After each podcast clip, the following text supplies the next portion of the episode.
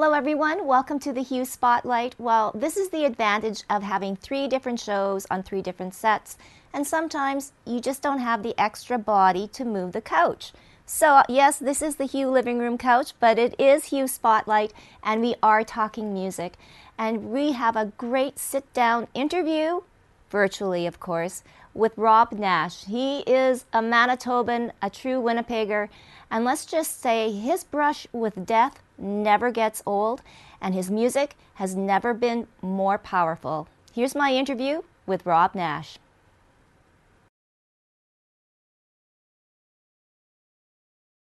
Well, I think I know this familiar face. Um, I don't want to date us, and I mean as in years, Robb, but it has been a while, but I am so happy to see you are still doing it, and your music now is resonating so much more than when we first got together, oh, a little over 10 years ago. Am I correct?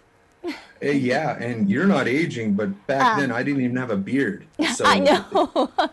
so it has been a minute. well, hey, you know, like you have to change with the times and roll with the punches, and certainly you have. Um, I mean, the backstory, it has been talked about, and you've told it, told it a million times. Um, you're brushed with death, you come back, uh, now speaking out about mental health, and especially now, Robb, um, going through pandemic, COVID, isolation. We never thought that we would ever experience anything like this. Coming out of it, still a lot of baggage and a lot of the unknowns, and mental health is now at the forefront. So take it away for you on this new album and your message. Yeah, and, and you're right. It's seeing what everybody's gone through in the last, you know, couple of years here has been really tough and people are now starting to talk about, but I don't think we're going to know the long-term effects of this for a long time. Um, you know, I, but I understand it, you know, for me, for those who don't know my backstory, you know, I'm six foot five. I played every sport. And when I was 17 years old, you feel indestructible. And me and my friends went for a joyride and uh, on these icy Manitoba roads. And we were about half a kilometer from our school. And we uh, passed one last car and got hit by a semi truck. And uh, I was found with no pulse, not breathing. Obviously, I was resuscitated by a first responder who happened to be the first person driving by um, you know, it was really interesting. I got to sit down and talk with him a few years ago and wow. meeting the man that saved your life. It was quite incredible.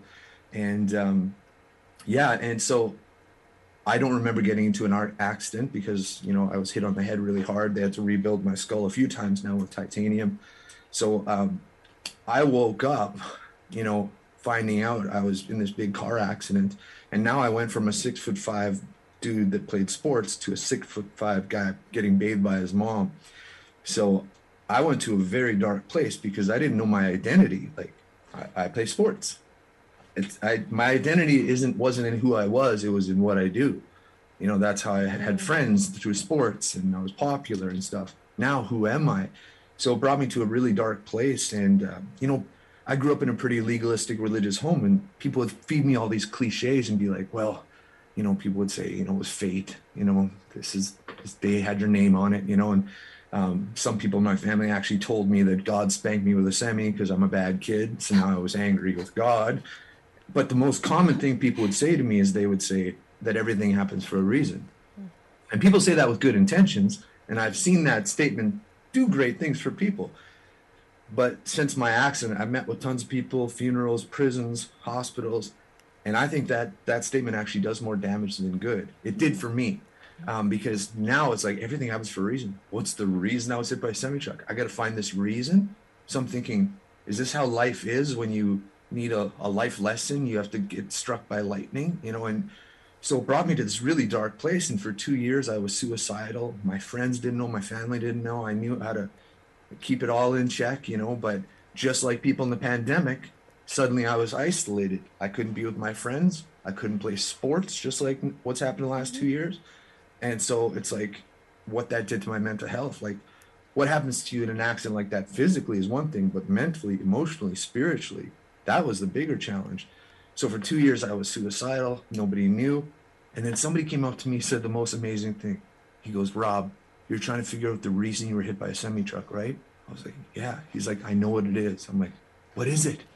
And he goes, You got hit by a semi truck because you and your friends were going too fast on an icy road. Like, shit happens. What are you going to do with it? And that sounds simple, but that set me free. I was like, okay, I'm not a puppet. I get to make decisions of where my life is going. I'm done being angry. I got a second chance. Maybe I should do something with this, right? So I'm like, I'm done being angry. I remember I screamed at the sky and I was like, I want to do something that matters. Like, I want my life to count, right? And I thought I'd hear a voice inside of me telling me to like move to Africa and build a well, which I would have done. And that's an amazing thing. I didn't hear that. But the first voice that I heard, like not an audible voice, but you know, you get those gut feelings. Mm-hmm. I felt this phone the semi driver that hit you and tell him you're alive. And I was like, what? So I phoned the police. I'm like, hey, can I get the phone number of the semi driver that ran me over? and the cops were like, no. I'm like, oh, I tried. But this voice wouldn't leave me alone. So I kept trying. And finally, I got a hold of this truck driver from the States. And I said, hey, do you remember that car accident up in Canada? And he got real quiet. He's like, yeah. I said, I just felt that I should call you and tell you, like, I'm okay. Like, I'm alive. I survived. And he goes, I'm just so sorry about your friend. He goes, well, I'm like, what friend? He goes, the one that died and lost his skull. I was like, no, that's me. That's why I'm calling. And I could hear it. It set this guy free. But that wasn't the remarkable part of that story. The remarkable part was what happened to me. Because I was like, that felt good. I had never done anything for anyone but me till that day. And I was like, I want that, I want that feeling again. Because for two years I was terrified to fall asleep after that accident because last time I woke up, mm-hmm. I had all these injuries and I was in an accident. So what if I fall asleep, what's gonna happen? Is it do I wake up next time? Am I gonna, you know, I was just and it was and I'd always have the same nightmare. And my nightmare was watching my own funeral and nobody showed up. Nobody cared that I lived or that I died. So I'm like, I got to do something with this. So I'm like, how could I tell my story? Because there's got to be other people like me that are having those same thoughts and not talking about it. So I'm like, I got to tell my story. I'm like, what's a way to tell a story? Music. So I started a band. Um, I thought I was doing decent, like my writing and stuff like that. And it was okay. I wasn't a great writer. I wasn't a great singer. My worst mark in school was music, actually. I didn't make it into the choir because my voice wasn't good enough, but I I, it wasn't about what I wanted to be a musician. Mm-hmm. For me, it was why. Why I wanted to do it is to tell a story. So kept going, got better, and finally got a record deal. Had a few top ten hits on the radio, and that's when you and I met. Mm-hmm. And then, uh, yeah, we were getting ready to go to the states for a record deal there and stuff. And I was like, man, like it, it was fun. We were playing big shows. We're crowd surfing, but I'm like, but I'm not really telling my story. And then I got offered this nine month tour to go through schools telling my story, just me and my guitar. But it was a nine month tour with no pay. I was like, I got to do it. And everyone thought it was crazy because I walked away from everything. Me and my guitar had to refinance my home, owed tons of money because I didn't finish the record deal, right? But I just walked and I just started talking with people and meeting people. And after the nine months, other schools and other communities started calling prisons, youth detention centers, reserves saying, hey, we heard about your effectiveness. Can you come and put a band back together? And started telling these stories. And then, yeah, it was just incredible. And one of the most remarkable parts was we had been doing for a few years, but at our shows, like I tell my story, and it was like, mm-hmm. hey, I had this accident, so make every day count, because if you never know what tomorrow has mm-hmm. for you, right? But I never talked about the fact that I had been suicidal, because I thought, ugh, what would the students think of me? what would the staff think of me if I revealed this weakness, right? But then one day we got called to a school in Ontario and they said, um, Can you come right away? We lost a girl to suicide. And on her suicide note, it revealed that she had a pact with a friend like, if you kill mm-hmm. yourself, I'll kill myself. They said, Can you come right away? We don't know who it is. So we flew out there and got a thousand students sitting in front of me. And it was an eerie feeling. Somebody sitting in front of me was about to take their life. I don't know where they're sitting and I could feel my heart starting to beat faster. And I'm like, I gotta say it that I was there once too. I was terrified. I'm like, I know somebody in this room is thinking about taking their life. You're not alone. I was there once too. And I braced and it felt like a thousand pounds off of me. And the relationship between me and the audience went to another level between my team. They didn't know I was there once. I kept it a secret, right? Mm. And then this girl come up came up to me after the show and she hands me a note. I'm like, what's this? She goes, my suicide note. I was gonna kill myself this weekend. She's like, I don't need this anymore. And then she walked off with the school counselor to get help. And I was like, wow, like we found her.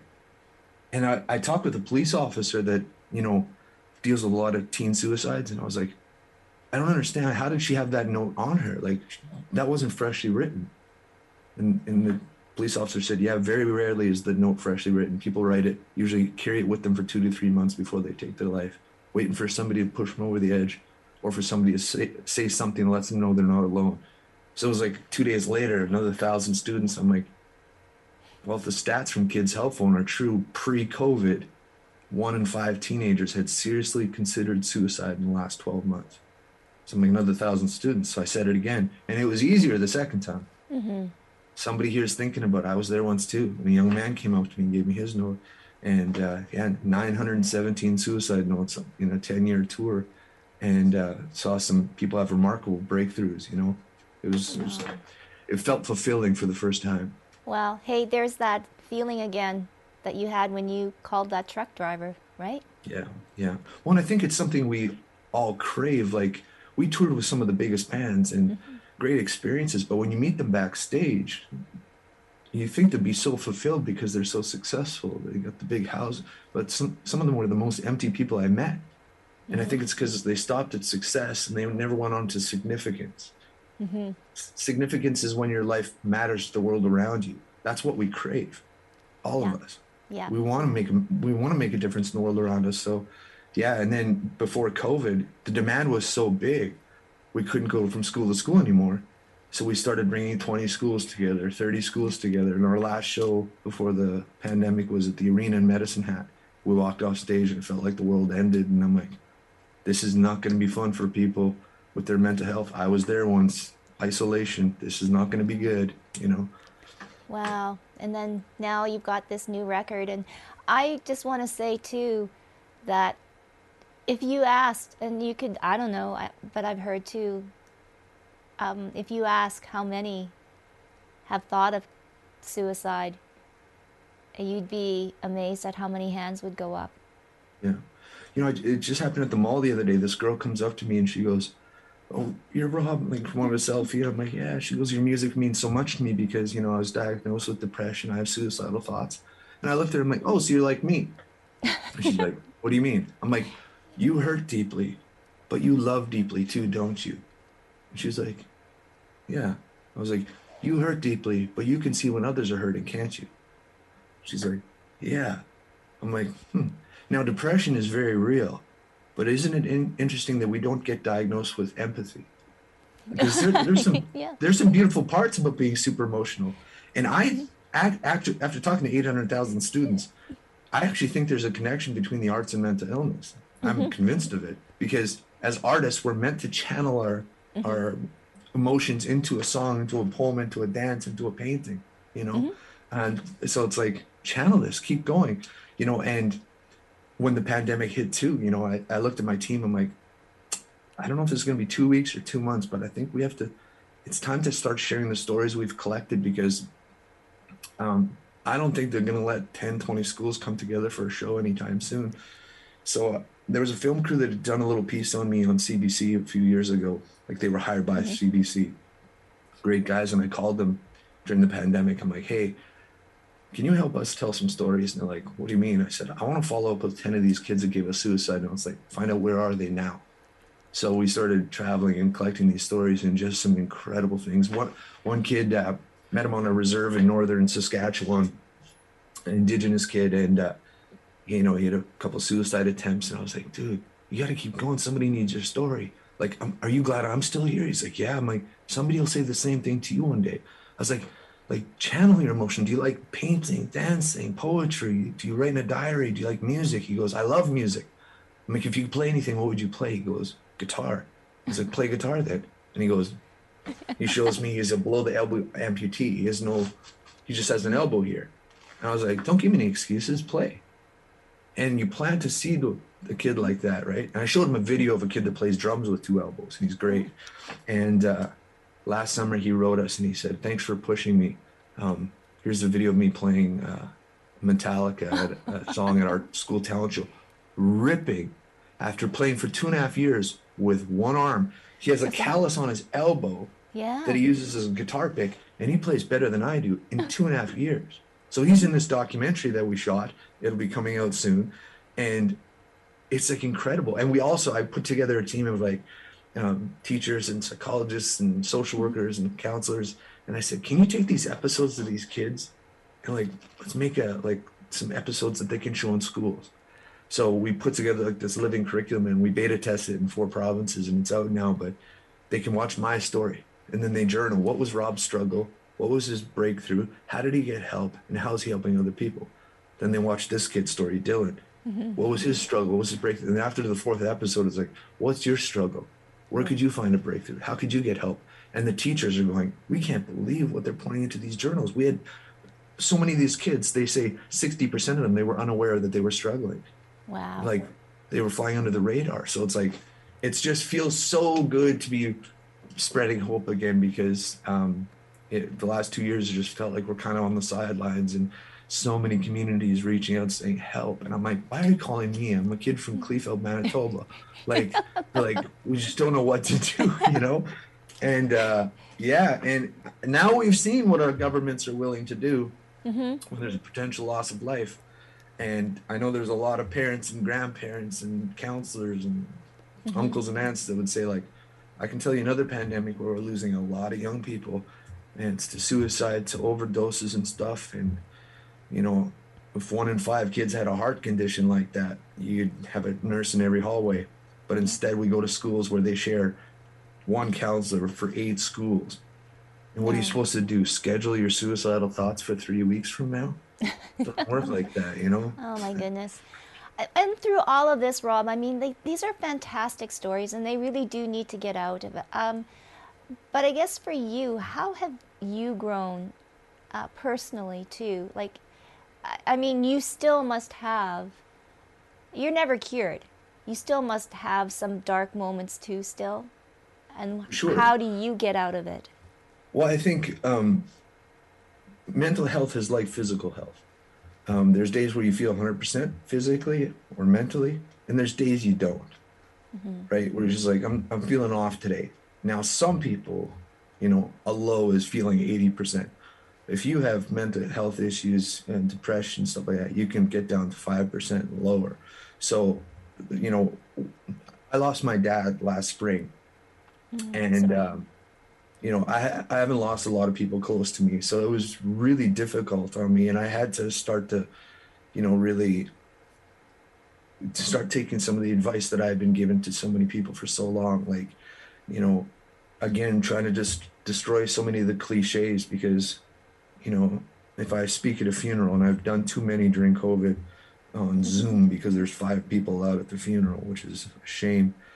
But, you know, people often say when you lose somebody, for example, you know, people say like, don't worry, you know, the pain will go away. It's like, no, it won't. And it shouldn't. Like, the pain of losing my dad's not going to go away because I'm never going to forget him and it hurts. I, I miss him, you know. But I've always said if pain doesn't go away, neither does the strength. If you wake up in the morning looking for pain, you'll find it. If you get up in the morning looking for strength or hope or help, you'll find that too. And sometimes that's a daily decision if you're like me and you've gone to those dark places. But, you know, the the the antidote to depression isn't happiness. I think it's it's purpose. Like there's there's a reason I should keep going. There's it's because if you've never been to that place where you've thought about taking your life, people often say like, "Oh, suicide is a selfish act because you take your pain and you give it to the people around you." And granted, that happens. But if you've never been to that place where you're thinking of taking your life, you don't know the the voice you're hearing in your head tells you that the most selfless thing you could do is leave. You're you're you're a burden to the world around you. Your parents would be better off. Your family, your friends would be better off if you were gone. And that's the lie that through our music, through um, our presentations, our concerts, that's what we try to dismantle that lie. Because I had that lie in my head, and I'm glad I stuck around, you know, because my stories helped a few people, even though nobody's ever walked up and said, oh, Robb, I was hit by a semi like you and I have a metal skull. No one's ever said that to me, but they say, this guy's been through something tough, so have I. Mm-hmm. He's talking about it, maybe so should I. Yeah. He says there's help, maybe I should go find it, you know, because there are resources out there, mm-hmm. but unless you raise your hand and say, like, yeah, I'm one of those that needs it. And that's, kind of what I talk about in this new album. You know, I I toured so much I hadn't written a new song in a hot minute, so I started writing. And one of the awards that I got for the work that I do, I, uh, um, I was backstage. There was four of us getting the award. The other three guys were uh, they're all wearing their army fatigues and they were missing limbs. And I'm backstage going, "What am I doing here?" I'm like, "I'm a musician. I didn't lose a limb in war." You know what? I just felt so unworthy but then when they introduced me, they said, this next guy is fighting a different kind of war, a war against an invisible enemy called mental illness. And the artist in me went, oh, I could work with that. you know, like, and I'd, I had worked on a song in the past t- talking about war. And so, yeah, that's the theme of our new album, 18 songs, but the title track, This is War, kind of calls into question what, what we've created in the West. Like, we think this is paradise this is the promised land. Like this is where everybody wants to live. But is it the promised land we think it is? This is where there's the most suicides, the most overdoses. So what have we really created here? And I kind of challenge that. It's like the beginning of the song it says, you know, um, so this is war. Um, bodies have filled the streets. Blood is beneath my feet. So this is war casting a shadow. Where's the hero? Like, it's time that we unite and, and fight together because I think we're losing some of the most gifted people to suicide. I've never been at a funeral or met parents or anybody that says, "Oh, yeah, it's a good thing our daughter's gone. She had nothing to offer this world." It's always the opposite. Mm-hmm. She was so gifted. How did she not see it? You know, look at Hollywood again. Mm-hmm. Linkin Park, Nirvana, Robin mm-hmm. Williams, some of the most talented people that like they had a struggle to them. You know, gifted, gifted people. And when you look at them, like I'm not here because I feel sorry for you. I'm here because I believe in you. I think you could, I, I, think you could do bigger things than I've ever done. Like that kid Dylan playing guitar yeah. with one arm. I think he's going to do bigger things than I've ever done. But when we go back on tour, that guy's going to be on stage with us. Yes, I was going to say. I mean, he should. You should uh, like at least give him a guitar solo or something. But oh my God, I I could talk with you for hours. There's so much here. But kudos to you. Uh, you've taken your story, yes, and you shared your story, but you've taken it all to a new level. So let's hope that others out there not only share their story, but can help the next person. So I think if we kind of do that, then we can do what your big game plan is, is to really, uh, you know, win this war. So we have This Is War, but we will also have a new song too? Yeah, the whole um, album ha- kind of has this war theme, and the song "This Is War" kind of talks about that moment you're on the front lines, mm-hmm. you know. Um, and then there's moments in the album where you're in triage, where you're like trying to heal up, and then there's moments you're in victory. And uh, I was I do a lot of work with the Indigenous and Métis communication communities, and uh, I was actually you know in the beginning when we started doing those shows there was some tension. It's like, okay, here comes another white boy, you know, like um, but once they saw we were genuine, uh, not only were we accepted, we were embraced, and I was given my spirit name. Uh, they call me Bear Chief, the the protector, and that's why I tattooed the bear on my hand with Chief across the fingers. Um, I was like, you know, they embraced because they could tell it was genuine, and we were. I was sitting down with um, one of the chiefs and uh, one of the heads of the Métis Federation, and I was like, "Hey, I want to tell your story, but I've never lived your experience." And they're like, "Stop that!" And I was like, "What?" Like, look, we don't have a lot of allies, you know, and people are listening to you that wouldn't necessarily listen to us. We're just so thankful that you fight for us and stuff. And I was like, "Wow!" It's like, thank you for being an ally. And I'm like, another ring in my head as an artist. I'm like ally. So I wrote a song called Ally, and it just talks about the, a story between two people that you know shared that common um, experience of tragedy and dark thoughts, and they make a vow to you know, call each other whenever they need, even when they get older and stuff. So in the music video, you'll see them, you know, young playing, you know, basketball together and they're there for each other. And then they grow older and they have their own jobs. I'm one of them. I'm, they show, I'm off on tour and, you know, he's having a struggle and, and we always stay in touch as you hear. And it says, the chorus says, when the shots fly after midnight, when there's dark skies, I'm your ally. You need to know. Um, even when stars shine, I'll take a red eye and I'll sit by your bedside. You know, like we all need an ally. We're not meant to do this life on our own. We all need an ally. And I think we all want to be an ally to somebody else because um, we're not designed to do this alone. And too many people are doing exactly that. Oh, well, thank you so much, Robb. And we'll show those videos. This is War, an ally. Robb Nash, keep on doing the work that you do. Thank you so much. I'm glad we're on the same team.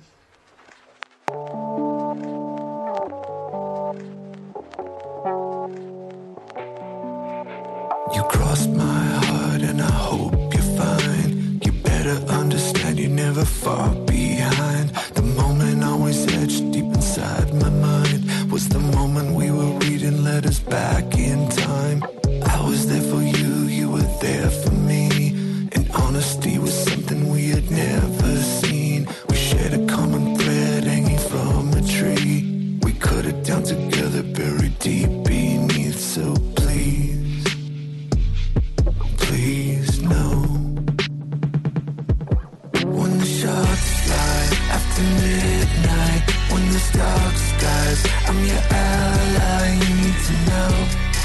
Even when stars shine, I take a red eye, sit by your bedside. You need to know.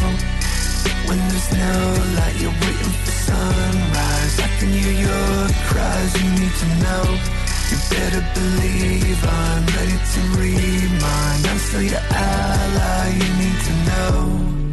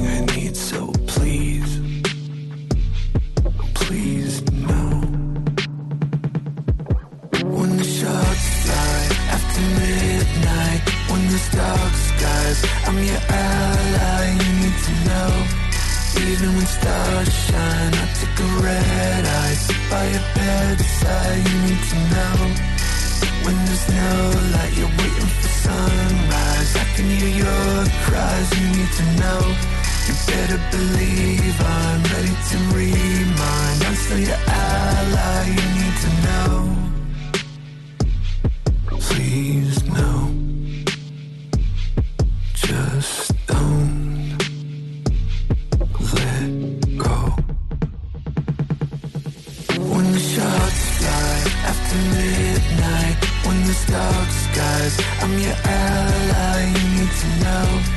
Even when stars shine, I take a red eye, sit by your bedside. You need to know. When there's no light, you're waiting for sunrise. I can hear your cries. You need to know. You better believe I'm ready to remind. I'm still your ally. You need to know.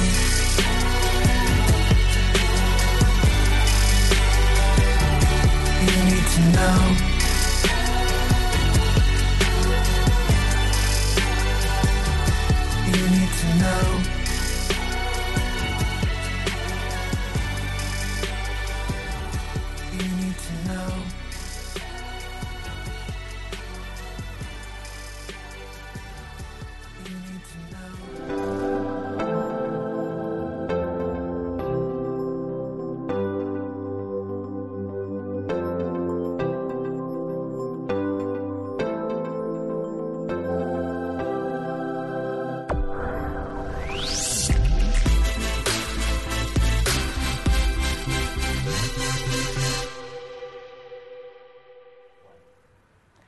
Want to give a very special thank you to Robb.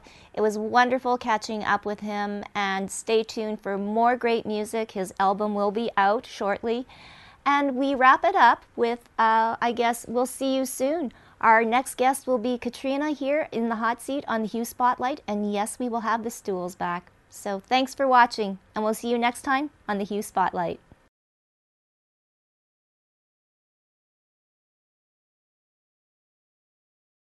I'm Jeff Woods, and I'm shining a light on music and the rock stars who make it. He just was one of those people, he, he stood out. He was a magic guy. He really was a magic guy. All, we all have faults. He had the same amount of faults as we all have. This was before Led Zeppelin. Robert was full on. I mean, he was Led Zeppelin without the band behind him. He had the hair, the jeans, the whole thing, you know, and he was amazing. The Records and Rockstars podcast, heard around the world and yours to hear wherever you get podcasts. All the episodes from JeffWoodsRadio.com.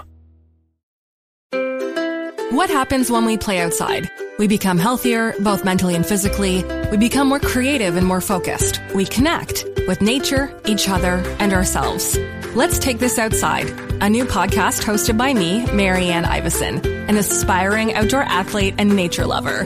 I speak to athletes, outdoor professionals, and scientists about their connection to nature, how it affects their performance, and everyday life. Let's Take This Outside, available on Apple Podcasts, Spotify, and Google Podcasts, and at letstakethisoutside.ca. Another Sound Off Media Company podcast.